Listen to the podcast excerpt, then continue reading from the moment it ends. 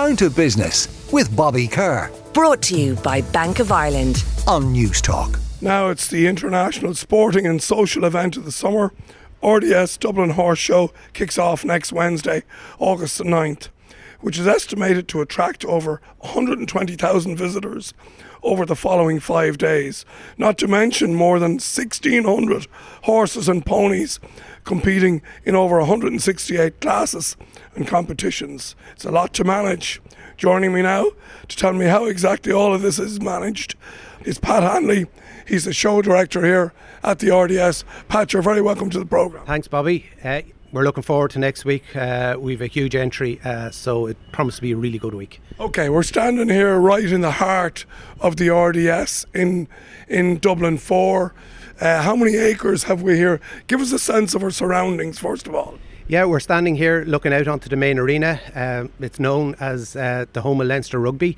Uh, also, uh, for all the concerts that we run, I think the space that we have uh, on the campus allows us to run uh, very significant events for the city and the country. And also, its primary focus is the, the home of show jumping in Ireland and the Irish horse industry. And and let's talk about the history of the RDS, Pat. Uh, 148 years, I believe it is this year. So it's been an amazing institution, has it not? Yeah, the RDS is Ireland's oldest philanthropic organisation. Uh, we're coming up to our 300th birthday in 2031. It's the 148th year of the Dublin Horse Show. The horse show was set up to uh, develop the horse industry uh, in Ireland, uh, and that was very important 148 years ago when uh, the whole economy was so uh, dependent on uh, on horses. I think in a modern context, we've developed our breeding significantly over the last 30 years. So, as an economic driver, I think horses have become over worth over a billion to the economy now, over 15,000 people employed. so, it's a, a, very significant rural economy. And if we talk about the RDS itself, the nostalgia, part of the building here being moved from Leinster House, like many people would say, you could have the horse show out on the M50 and it would probably be easier. But you don't do that. Tell me why. Well, f- firstly, it would be a loss to the to the city. Uh, I think the 40 acres, 43 acres, allows us to run a whole host of events uh, right throughout the, the, year, which is important in a central city uh, location. Yeah. Uh, and we're very fortunate that the society has been able to keep this land bank uh, essentially for the benefit of the city uh, over that period. Uh, and as was one of the main drivers internally is, is the horse show and Leinster Rugby and all the other events that, that we run. Am I right in saying that the the space that we have here in the RDS is used to its actual capacity? So if we take the even the the, the management of 1,600 horses and ponies being here over the next week. The stables, hay, grass in Dublin 4, even the logistics around that have to be challenging. Absolutely, and we can't fit another horse in next week, I'm pretty sure. Um, I, but I think there was behind that, there was a more serious question. Uh, the RDS has uh, developed a new strategy there over, over the last 12 months. A key part of it is looking at our campus and how it's used and making sure it's used to, to the maximum uh, uh, capacity. Mm. Uh, so we will be working hard over the next 12 months to ensure uh, that that is the case. And also in terms of the Dublin City uh, development plan, uh, they've called it out very specifically the importance of the RDS site. So I think the, the RDS members are, are responding to that in terms of looking very seriously at that. Give us a sense of the week, Pat, uh, what people can expect. It's not just for horse lovers and equine people. Am I right in saying that? Uh, absolutely. There's a huge trade piece to the horse show. Uh, we've over 350 stands that come in from all over Europe and, and indeed our own uh, stands in Ireland. There's a very significant uh, social and food side to it uh, with a number of pop up restaurants and Michelin star chefs. Uh, so everything from fast food to fine the dining, fine dining uh, is, is, here next week. And I think the, the main thing is it's the people. It's the rural meets city, and there's a great sense of fun, enjoyment, and uh, social uh, interaction uh, next week. Um, we're talking to you now a few days before the event. Uh, if I was talking to you a few days after the event, would you be a happier man? Is it? Do you look forward to it? Yeah, look, I think anybody to do this job, you have to have an interest in uh, the industry, and I think we've contributed significantly to the development of the economics uh, over the last 148 years, and this, and that has grown, especially over the last 20 years. And I think there's huge opportunities that we see uh, now. The whole role of horses in therapeutic riding, in terms of wellness, uh, we're only beginning to scratch the surface on, on that, and there's a huge piece of science and research going into that, and I find that incredibly exciting.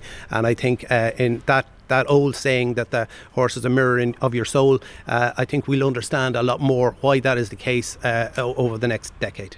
Now, I know the RDS is, is set up as a charity, but tell me about the equine charity uh, Festina Lente. I believe they're your, your chosen partners this year. Yeah, Festina Lente are, are a wonderful organisation. Uh, they do great work out in Bray in terms of therapeutic riding and leading that sector in Ireland. And uh, we're delighted to be able to work with them uh, next week. We saw a huge response last year to our Positive Strides programme. The amount of families that were looking for uh, the services that organisations like Festina Lente can provide is very significant. Uh, so we're delighted to be able to highlight this uh, as an area both in education, uh, in health, that there's huge value from the horse and uh, it's largely untapped as yet. Okay. Well, listen, uh, good luck with everything. It's great to be here, uh, right in the heart of it, seeing exactly the preparation that goes into what what is a wonderful national event. Uh, so thanks for joining me. And thank you for your support, Bobby. Now I'm continuing to wander around uh, the RDS here in advance of Horse Show Week. I found my way to the Champagne Bar. I'm delighted to introduce to you Ali Avers. She's the Senior Sales Manager, Account Manager here at the RDS. Ali, you're very welcome to the programme. Thank you. Lovely to have you here. Now, the Champagne Bar, I'm sure this is a, a focal point of the event uh, next week. Tell me a little bit about what's going to be happening here. So, here at URDS, we're getting all geared up for the Dublin Horse Show, and we have over 50 food stalls here um, over the course of the week. We've nine on site restaurants right. and cafes. There'll be 12 kitchens in full action for the week, and we've 70 bars and catering team of over 600 people. That's a lot of a lot of moving parts and in terms of organising all that, there must be a huge amount of planning goes into that. There is. It's a massive operation here, so a lot of work goes into it. Um, so, just for example, here at the Champagne Bar, there'll be over 600 bottles of champagne poured served out over the next few days. 600 bottles. That's that's a nice bit of revenue. It is definitely, yeah. and then, in terms of the events, tell me about the different days. Say something like Ladies' Day is sort of special, isn't it? It is. It's a very special day here. Um, so we have all of our corporate clients coming in, taking hospitality. The Champagne Bar here will be in full swing. We have the band lawn, which will have JP McMahon set up um, for a pop up Michelin star restaurant. No way, wow. Yeah, so we're very excited about that. So, if for, for non equine people, there's still an awful lot to do here, isn't there? So, you don't really have to be into horses to enjoy the Dublin Horse Show. You don't, definitely not. So, we have um, many food stalls, different restaurants, bars all over the campus for the week. Do many tourists come? Typically, do the, do different, I suppose, social groups come on different days? They do. So, we would have our Ladies' Day we spoke about then on Friday, it's Aga Khan Day, and then we have the Puissance on Saturday so it's just different competition with different people every day. We have our family entertainment as well taking place. So you're looking forward to it. Um, and I, as I was talking to Pat earlier, I asked him, uh, would he be a happier man at this day two weeks than he is today? Is there a lot of pressure in getting an event like this coordinated and off the ground? There is. A lot of work goes on behind the scene, but we have a fantastic team here with all the RDS team working hard and our catering team as well. Okay. Well, Ali, thanks for letting us into your world. Good luck with the event. I'm sure it's going to be a wonderful one. And I think in two years' time, the 150th uh, celebrations uh, will be wonderful. Definitely. And we look forward to seeing you during the show. Thanks again. Down to Business with Bobby Kerr. Brought to you by Bank of Ireland. Saturday morning at 11 on Newstalk.